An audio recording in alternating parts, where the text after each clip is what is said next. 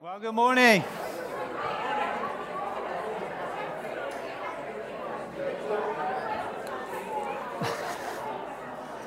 This is, uh, you guys, this one minute warning to make your way back to your seats.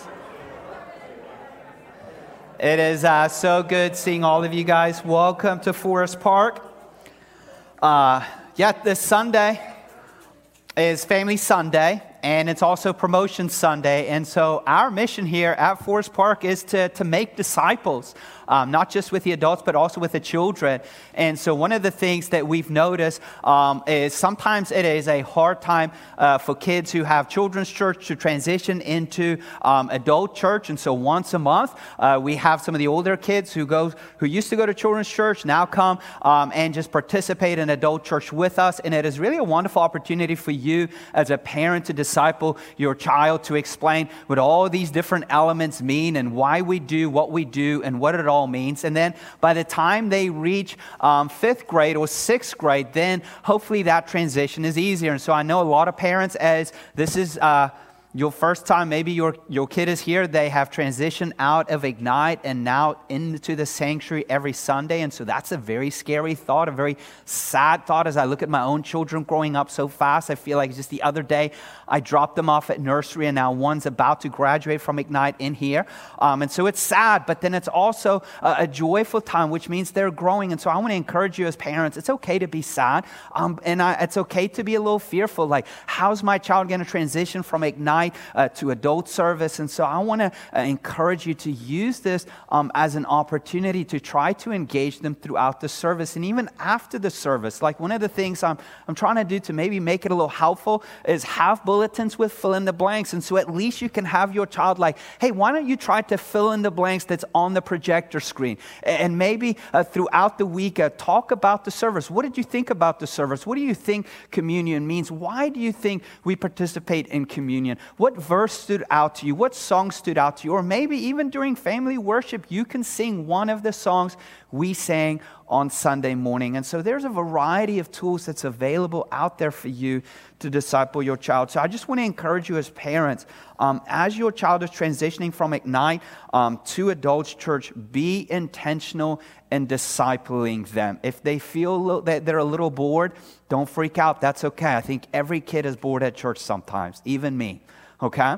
Um, but use as an opportunity to try to re engage them in it.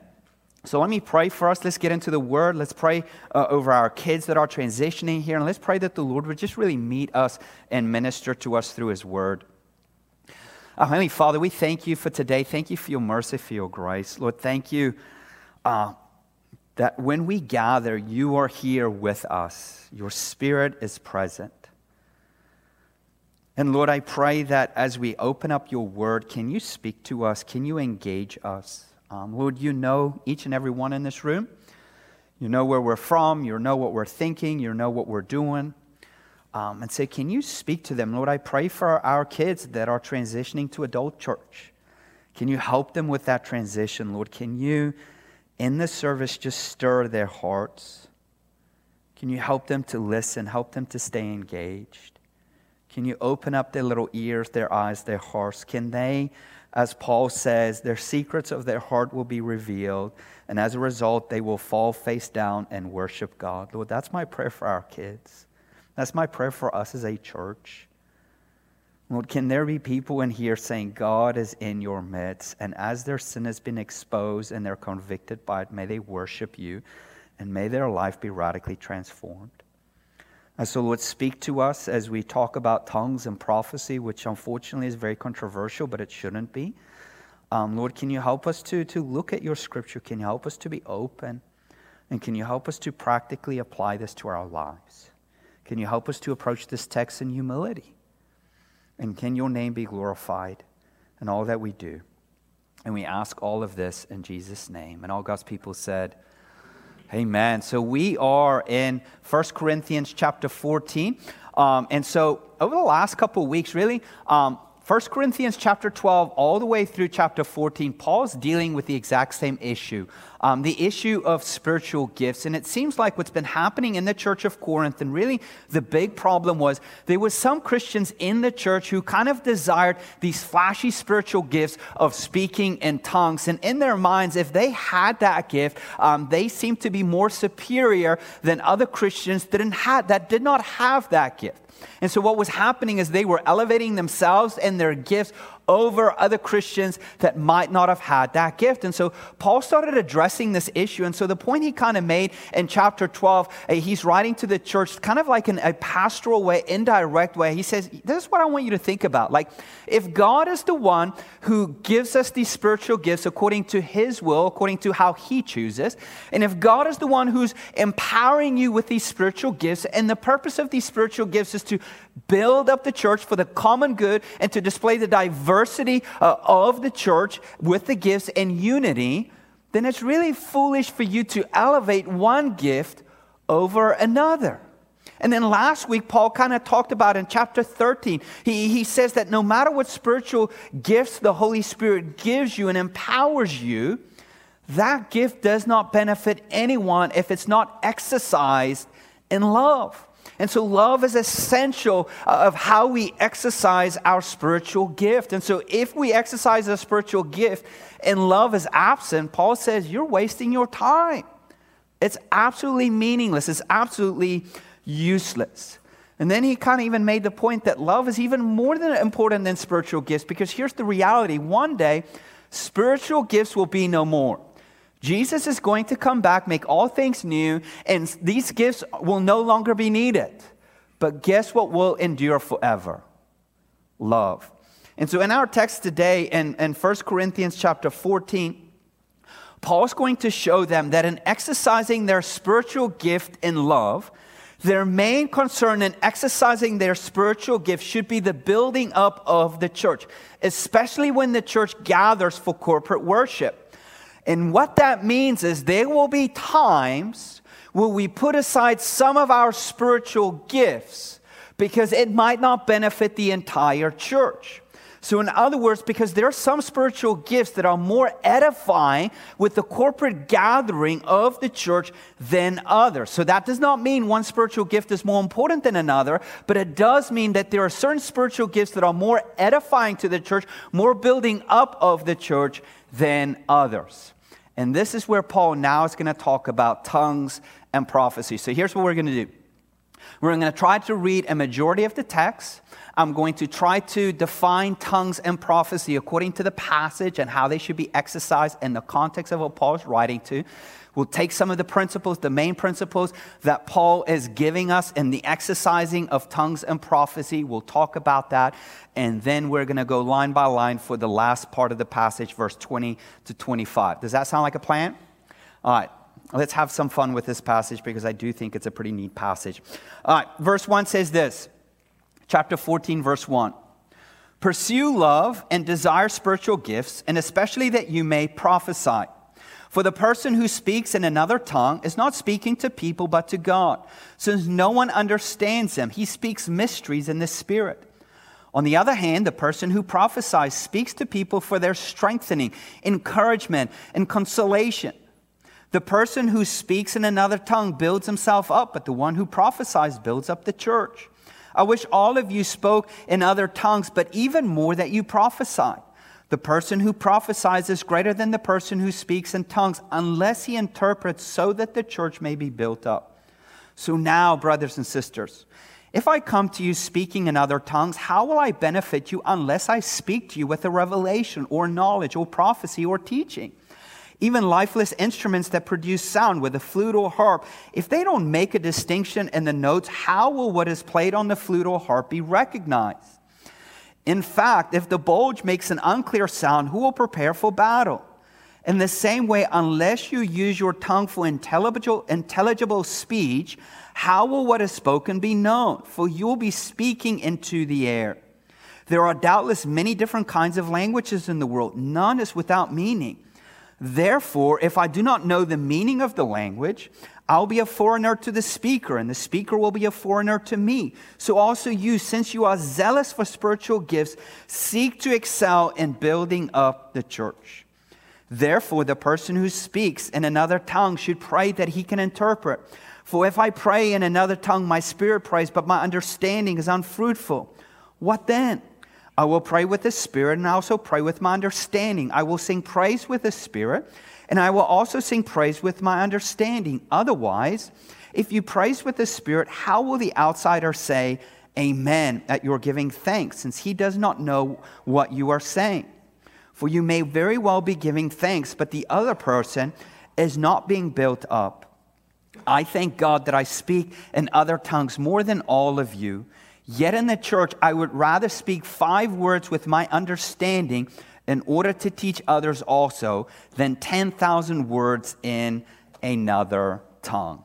Whew. All right, we made it. So notice right off the bat, there are two spiritual gifts that Paul draws our attention to. He constantly repeats them and he compares them. What are the two spiritual gifts? Tongues and, and prophecy. So that's why I think as we unpack this passage, I think it'll be helpful for us to kind of define these spiritual gifts in light of our passage in the context that Paul uses them, and then also talk about like in what context should these spiritual gifts be exercised, okay? You guys ready? So if you're a newcomer, don't worry, we won't get too weird, okay? So let's talk about tongues. Um, it's not on the screen, it's not on your bulletin, but here is a helpful definition for tongues. Now, let me give you a little footnote here. When I'm speaking about the definition of tongues, I'm speaking about the definition of tongues only in this passage of First Corinthians, okay? So, what, what, what passage am I speaking about defining tongues? First Corinthians chapter 12 to 14. It's going to be helpful later on, and I'm going to explain it to you. Don't worry, Jamie, you're fine. Okay? So here's the definition of tongues in this passage, according to this passage, in the context of the passage. Tongues refers to an individual praising God in a language that he neither speaks nor his hearers understands unless God supernaturally interprets or reveals it. So, what is tongues in this passage? Is a person, he's praising God in a language that he does not know, in a language that the other people do not know. And the only way for anyone to know is unless God supernaturally reveals that interpretation. You're like, how did you come up with that definition? I Googled it. No, I'm just joking. Look at verse 2 here. Look at the passage in verse 2. Here's where, where, where I came up with the definition. For the person who speaks in another tongue is not speaking to people, but to who? He's speaking to God. So, in other words, tongues is a person praising God or praying to God, and he does not understand what he is saying because here's the second part he speaks mysteries in the Spirit. So, in other words, he does not understand the language. In the sense, it's a mystery to him. Further down the passage, Paul says, those people don't understand it because it's not their language unless God reveals it. Look at verse 13. The person, therefore, the person who speaks in another tongue should pray that he can interpret. So, based on this passage, I think we can come up with a clear definition. What is speaking in tongues? Tongues is somebody, an individual praising God they don't know what they're, they don't know the language they're speaking, nor do those around them hear the language that they're speaking, unless God supernaturally reveals it through interpretation. Everybody gets that. I think we're still safe here, but here's the danger part. So here's the big question, okay? The big question is if tongues, does the tongues that Paul's referring in this passage, does it refer to a language that that person might not understand, but it is a human language that other people might be able to understand. Okay? Or is it, does it refer to a verbal pattern of words that could not be identified as a human language, as some people call it a heavenly language? Okay, so that's the question. The question is Is tongues and what Paul's referring to in our passage, is it a, a, a, human language that maybe the person who is speaking it does not understand, but you would look at all the different languages that exist and you can identify it as a human language? Or is the tongues a language that no human can identify, but in a sense, as they call it, quote unquote, a heavenly language? So here is where most people come to differ on this passage. And so here's the good news it really doesn't matter if we differ, it doesn't matter if you agree or disagree with me, okay? I don't think it's a heaven hell issue, and I don't think it's worth um, coming with your pitchforks and standing strong on it, okay? So I used to be one view, but now as I studied this passage, it used to be like, no, it's only a human language, it's not a heavenly language. But now as I look at the passage, I think it could possibly be both, okay? So here's me getting a little controversial. I think it would be both, but here's why, with good reasons, okay? Before you shut me out, just, just listen to me. Look at verse 2 here. Verse 2, verse 2, Paul says, For the person who speaks in another tongue is not speaking to people but to God, since no one understands him. He speaks what? Mysteries in his spirit. So, in a sense, that could be another human language that no one in the audience understands, or it could be a heavenly language that could be, in a sense, a, a mystery. No one really understands it. Here is where I think this is the part that really helped me understand why I think it could be both. And here's what we have to, have to understand. When I said about when I'm defining tongues, when I was speaking in tongues, what passage am I talking about? Entire scripture or just a certain passage? Just a certain passage, okay? Here's why I think that's important. Because here's why. The word tongues in our passage in 1 Corinthians chapter 14 does not always mean the same tongues in other passages like the book of Acts, okay? That's one of the things we have to understand. When you read about the people speaking in tongues in Acts, is not the same as people speaking in tongues in 1 Corinthians. And here's why I say it. Because in 1 Corinthians chapter 14, who is the person speaking in tongues? Is it a group or an individual? It is an individual who's speaking to God, praising God that he doesn't understand and no one else understands him unless it's interpreted. But then we go to Acts chapter 2 and tongues. Who's speaking in tongues in Acts chapter 2? Remember when the Spirit came and, and tongues of fire rested on who? On an on individual or on a group? It, it, it rested on a group, okay? And when they were speaking in tongues, did the hearers understand? Yes, the hearers understood because they're standing on the side and they're saying, How could it possibly be that these people are doing what? They're praising God in our own language. Okay? And yet in 1 Corinthians, it's an individual speaking to God. No one understands. And yet in Acts chapter 2, it's a group. People are understanding. Another reason is the purpose of speaking in tongues in 1 Corinthians 14 was different than that in the book of Acts compared to 1 Corinthians 14. So think about that. When we, when we see tongues throughout the book of Acts, what was the main purpose? Why did these people continually speak in the book of tongues throughout the book of Acts? Not the book of tongues, tongues throughout the book of Acts. Like, like, why did they do that? I will tell you why. Here's why. The main purpose of tongues in Acts was so that it would be a visible display of the indwelling of the Holy Spirit. Mainly, you had Jews who did not think that God would accept Gentiles. And yet, these Jews are seeing Gentiles speaking in tongues. And what did that reveal? It revealed that they're receiving the Holy Spirit, and if they're receiving the Holy Spirit, that means now God has accepted them too.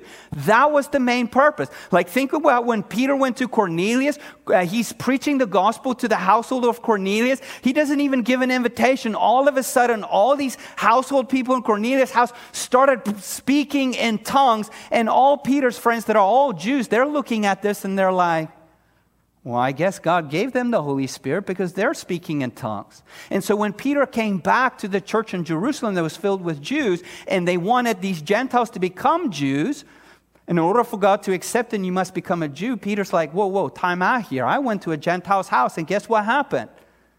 They spoke in tongues, which means they were filled with the Holy Spirit, which means God has accepted them without them becoming Jews. And all Peter's buddies that were all Jews saying, Yeah, we saw that too.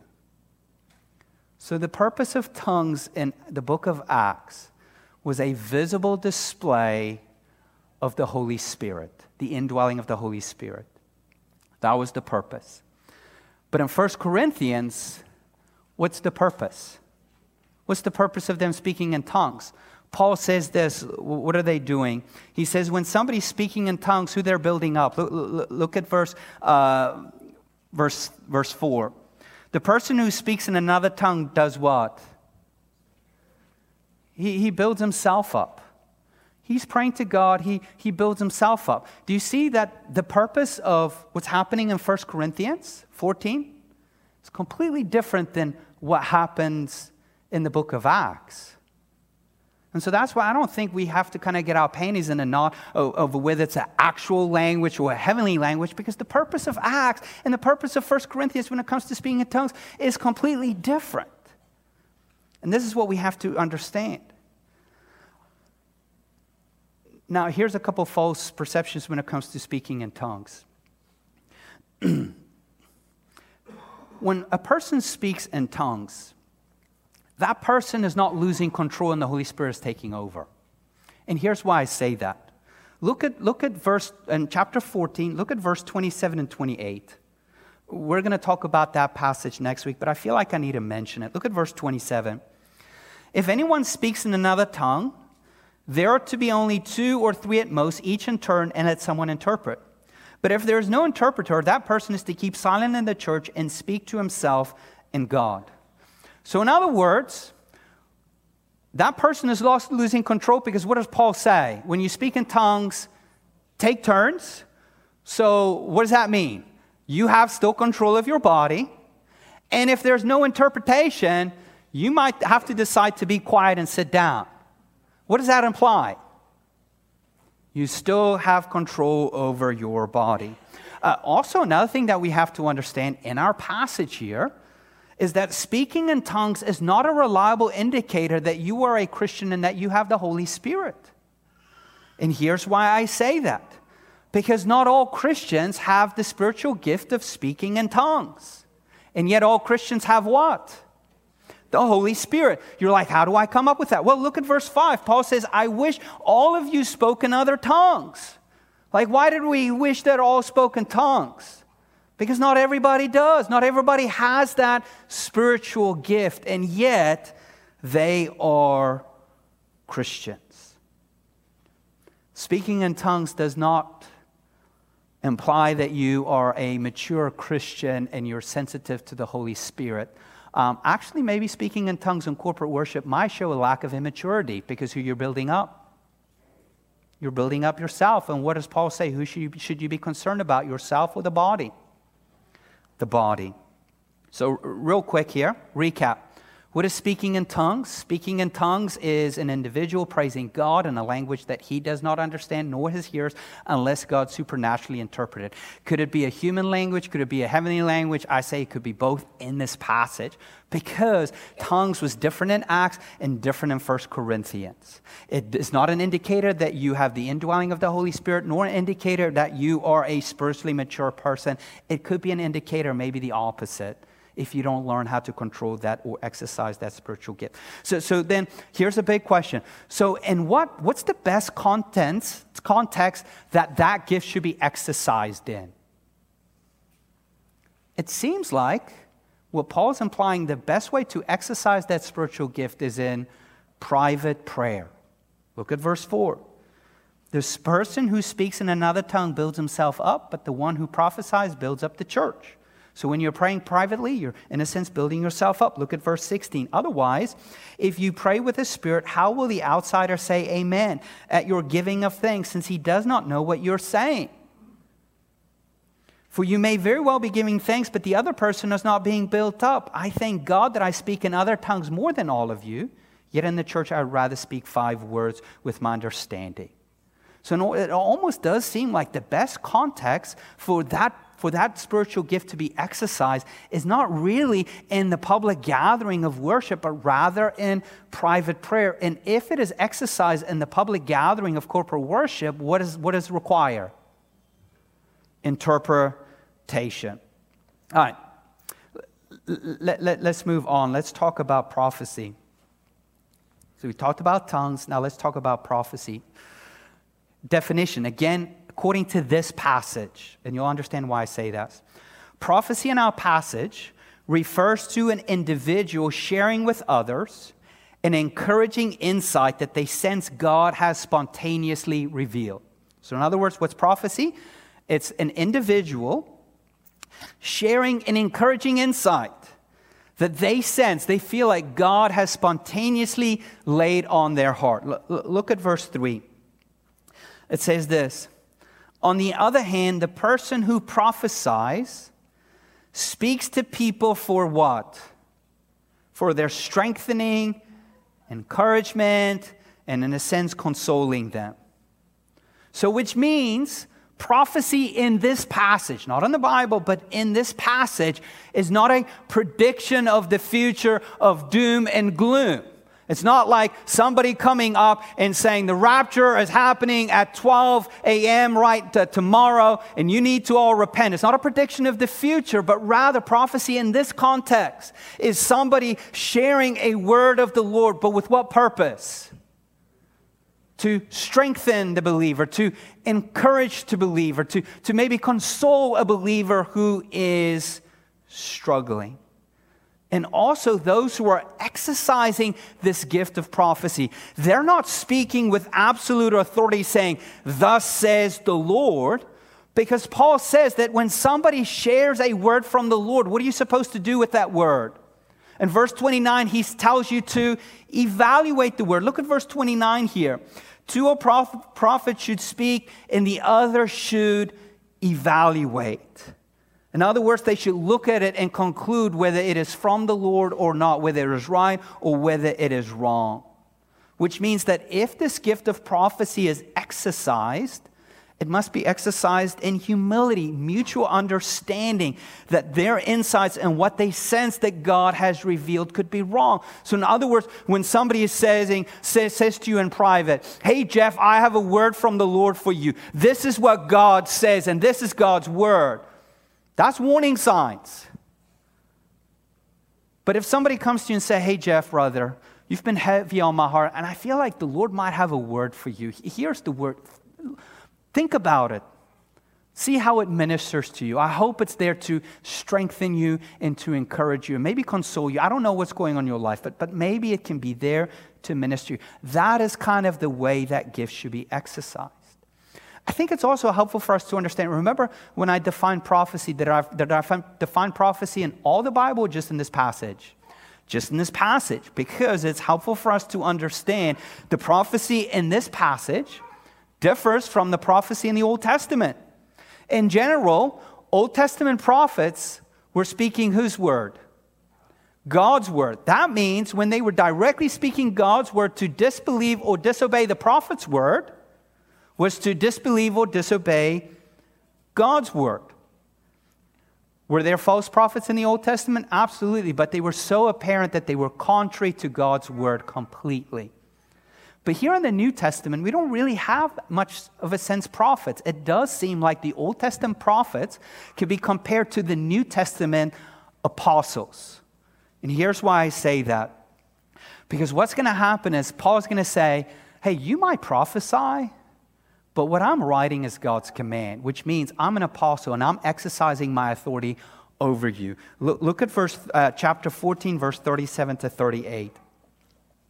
Look how Paul establishes his authority over prophets. And that's why you can see Old Testament prophets is different to the New Testament prophets that, that he talks about in the church, because apostles really are the old, uh, compared to the Old Testament prophets. Verse 37 says this If anyone think he is a prophet or spiritual, he should recognize that what I write to you is the Lord's command.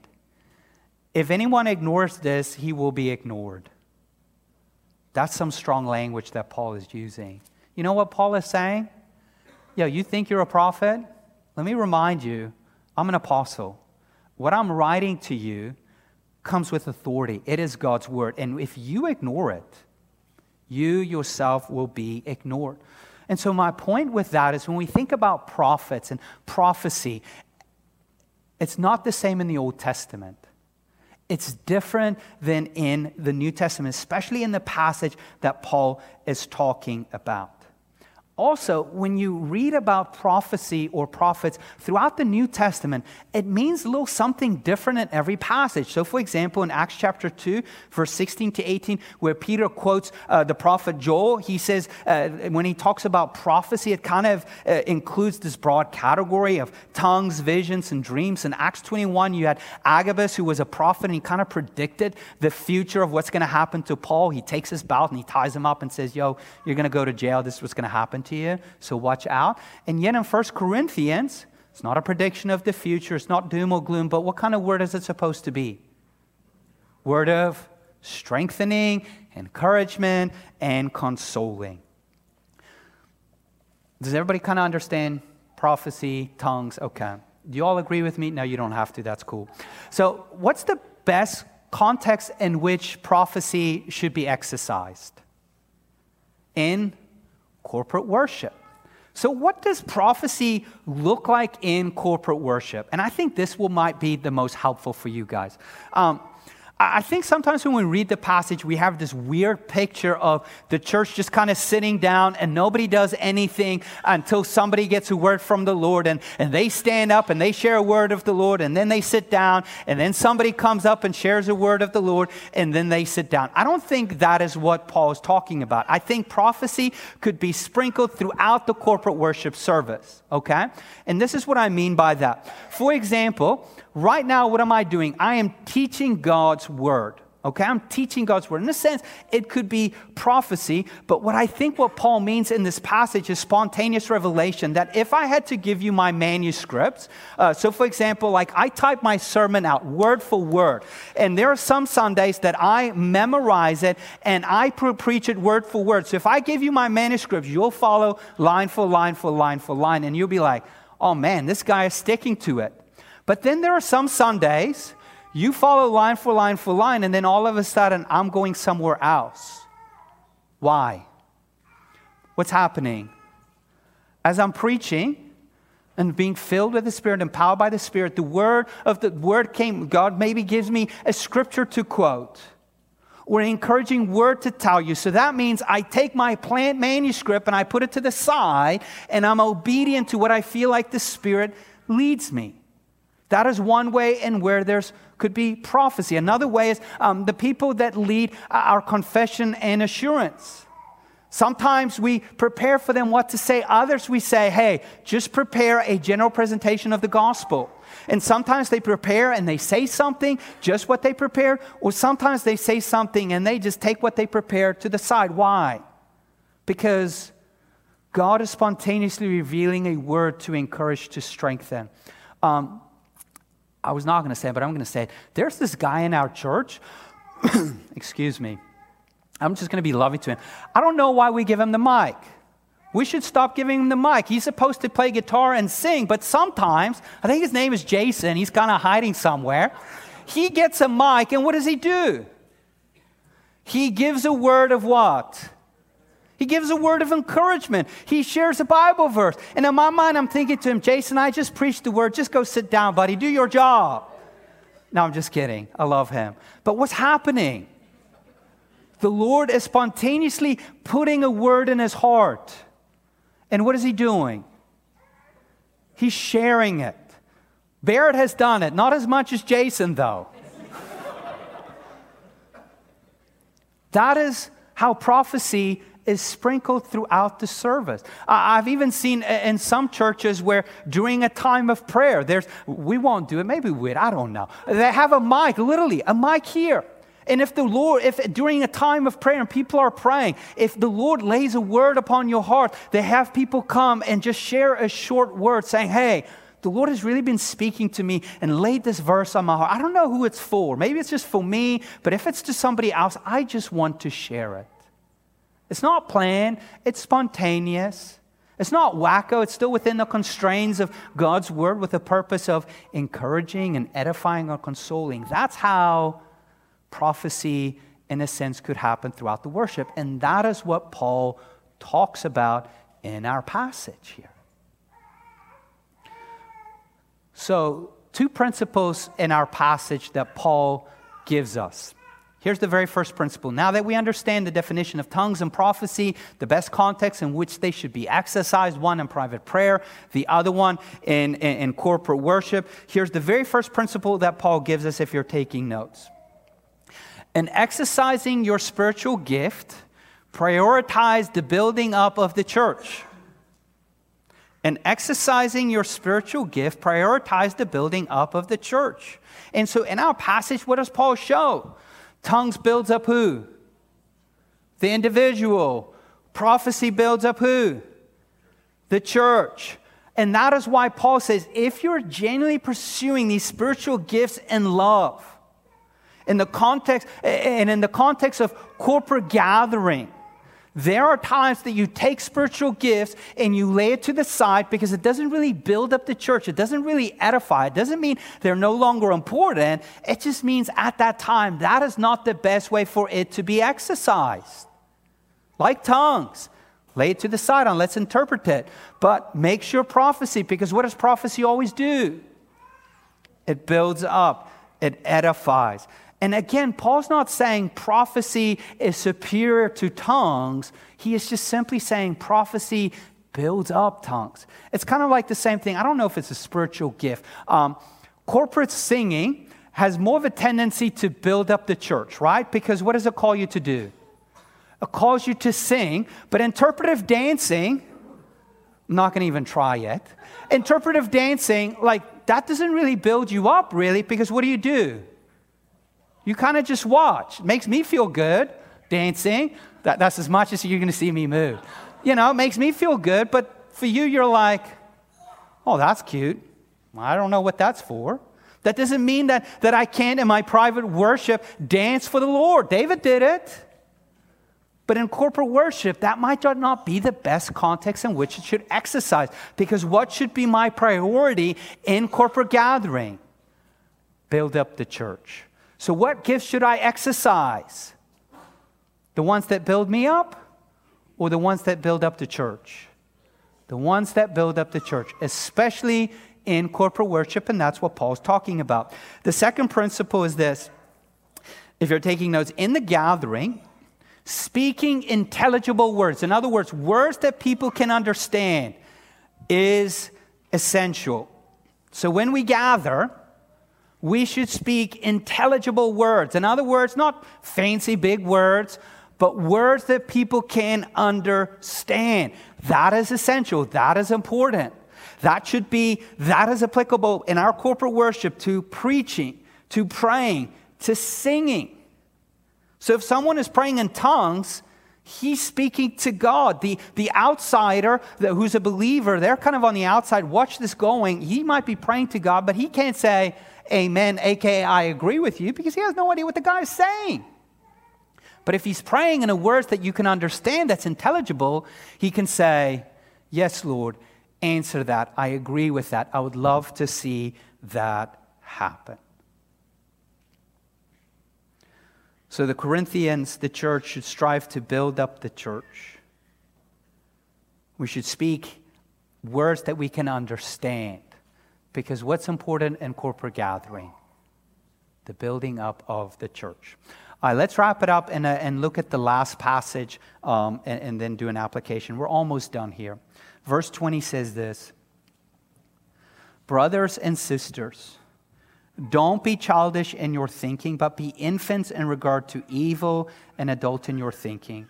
It is written in the law, I will speak to this people by people of other tongues and by the lips of foreigners, and even then they will not listen to me, says the Lord. Speaking in other tongues then is intended as a sign, not for believers, but for unbelievers. While prophecy is for unbelievers, not for unbelievers, but for believers. If therefore the whole church assembles together and all are speaking in other tongues, and then people who are outsiders or unbelievers come in, will not they, will not they say that you are out of your minds? But if all prophesy and some unbelievers or outsiders come in, he's convicted by all and is, call, is called to account by all. The secrets of his heart will be revealed, and as a result, he will fall face down and worship God, proclaiming, God is really among you. So, in other words, what Paul is doing is he's giving another reason why speaking in intelligible words is so important. The first reason we kind of already talked about is so that the body can be built up, so that the believer can be strengthened, encouraged, and consoled. But here's the second reason. Now, if you notice, like, don't you feel like sometimes that passage is a little contradicting and confusing? It's like, wait, wait, time out here. He just said that tongues is a sign for unbelievers and prophecy is a sign for believers. But then later on, he talks about like when unbelievers hear tongues, what are they going to do? They're going to walk out of there and say, Y'all are raving mad. But if they hear prophecy, what are they going to do? So, what does Paul mean? Like, whose tongues and prophecy, who is it a sign for? And I think there's a real easy explanation. If you notice, Paul is saying in, in verse 20, he basically is saying, hey guys, I want you to not think like kids.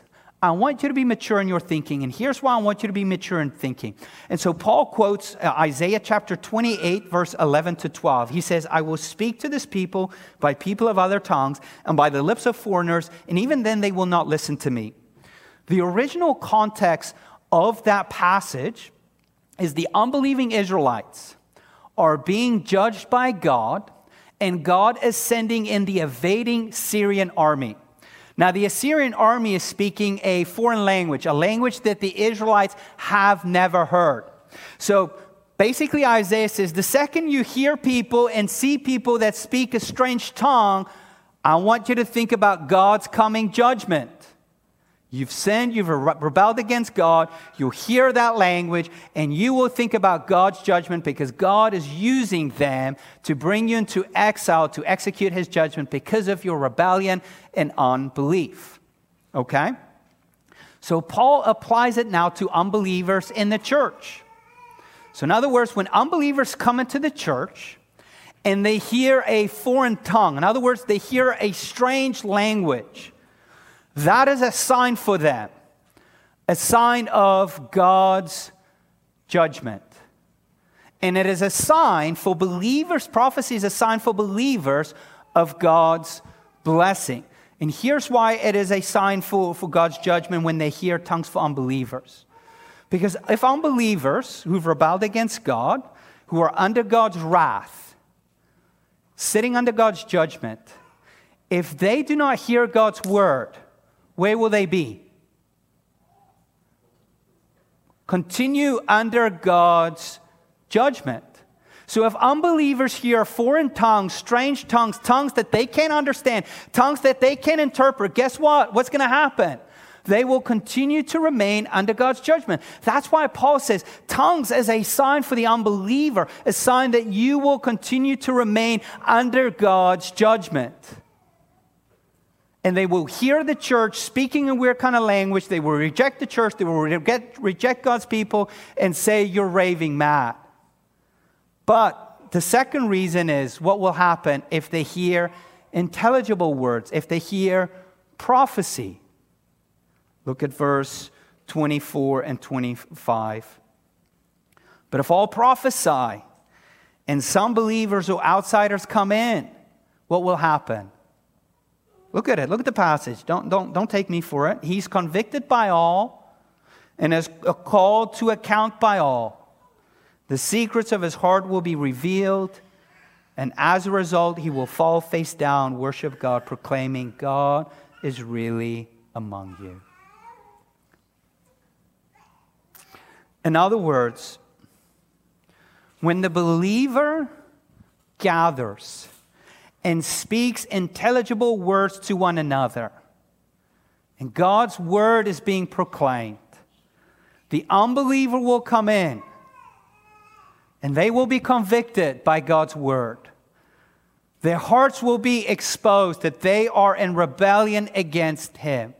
And that they need a Savior, and they will fall on their face and worship God and say, God is truly among you. And I love the certainty of the words that Paul used. Again, look at verse 25. He's not, they might or they could. He says, they, they will. Here's the thing about God's Word God's Word is powerful, it's living, it's active, it convicts, it transforms, it renews, it strengthens. And when the people of God are committed to the Word of God and they sprinkle it, whether it's planned or whether it's spontaneous throughout the service, and they make sure that they're using words that people can understand, what will be the results when it comes to unbelievers? Salvation.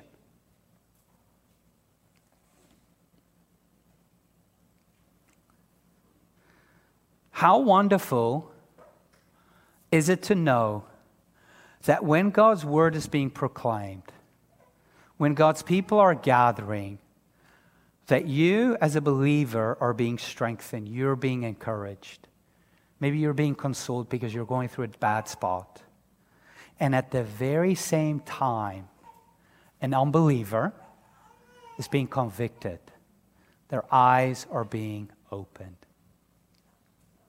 one of the quotes, I, I, read it a long time ago. You know, when you read something and it just jumps out to you and it's kind of seared in your mind and you never forget it? It's one of the quotes I, I read uh, in 2016, and it really changed the way I approach Scripture, really changed the way I preach. Uh, Tim Keller says this He says, One must never decide whether to preach the gospel or not, but must always preach the gospel because the gospel saves the unbeliever and it strengthens and it edifies and it builds up the believer. So, in other words, what must you always preach? The gospel of Jesus Christ. Why? Because it strengthens us as believers, it saves non believers.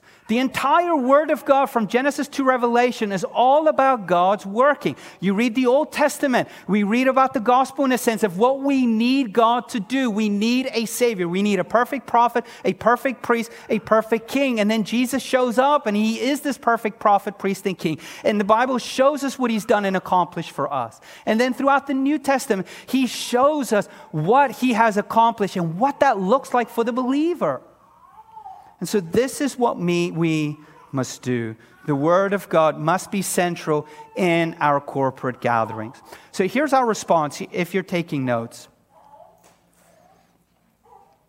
I don't think any of you are eager to exercise your spiritual gift of tongues or prophecy. Maybe you're a little freaked out, but I think here's a helpful application.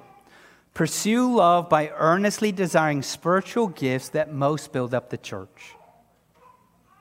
This is what we ought to do pursue gifts, pursue love by earnestly desiring spiritual gifts that most build up the church. In other words, another way of looking at it,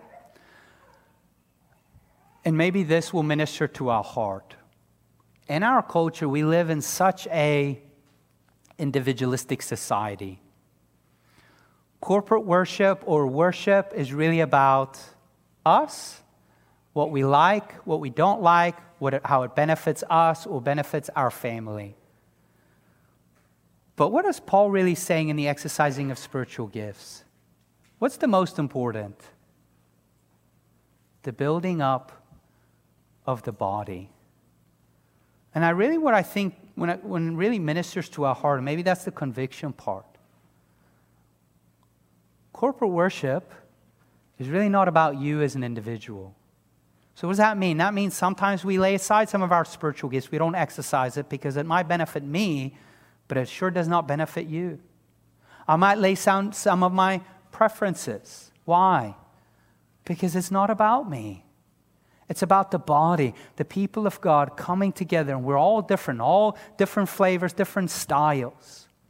And we're coming together to make much of God. And what that means for me as an individual, I put aside some of my desires and some of my concerns. I lay that aside because I'm more concerned about the body as a whole than me as an individual. So, what that means is, I'm not coming to church for me. I'm coming to church for, for you. You're not coming to church for you. You're coming to church for, for us. Because guess what? Maybe the Lord has laid a word on your heart. And it might not look formal where you come and you take a mic and say, I want to talk. It might be somebody in the bathroom saying, Hey, brother, or hey, sister, I've been praying for you. What's going on? That could be a word of encouragement for somebody. Or maybe just during the meet and greet, you hugging somebody, or you saying it's welcome, welcome, I'm so glad to see you. Don't you think that might be a word from the Lord to encourage somebody? Because that person might be thinking, like, nobody loves me, nobody cares about me, nobody's even going to notice that I'm here. And then you come and you hug them. And it's almost as if the Lord has hugged them, only through a hug. And so that's the, the big thing I want us to take away, regardless of our theological views of tongues and prophecy, is put that to the side. What's more important is the building up of the church. How can we build one another up when we gather? How can we exercise our spiritual gifts for the benefit of others? That is what is key. And isn't that following the example of Jesus? Jesus, who really did not consider himself to be equal with God, something to be grasped. But he took on the form of a servant, obedient to the Father's will, even to the point of death. In other words, while Jesus was in the Garden of Gethsemane, what did he do? He put his, himself, his self interest to the side, and the interest of the Father's will was his main priority. Because what was the Father's will? To redeem and to save a people for himself. And so Jesus walked that way and redeemed us and lived a life we could not live and died a death we all were supposed to die.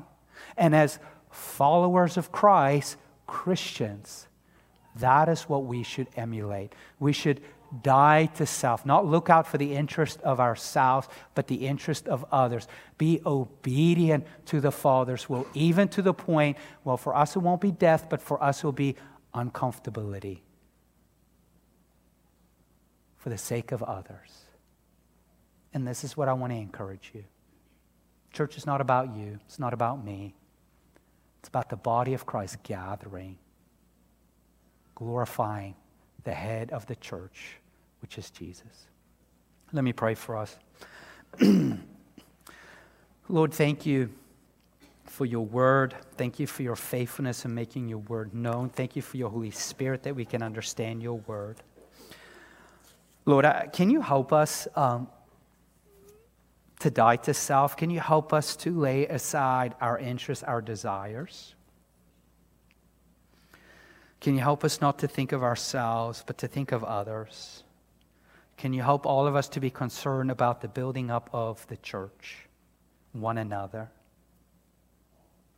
Can you help us to be faithful in looking to you, Lord Jesus? And what an example you've shown us. And again, as we get to our communion, we're reminded of your body that was given to us, your blood that was shed for us. And the call that you've given us is to follow you, to pick up our cross, to deny ourselves and follow you. And it seems like a burden, but really, what a great delight because at the end, we will receive our crowns of glory. And so, help us to faithfully follow you. Help us to be reminded of what you've accomplished for us at the cross. And we ask this in Jesus' name. Amen.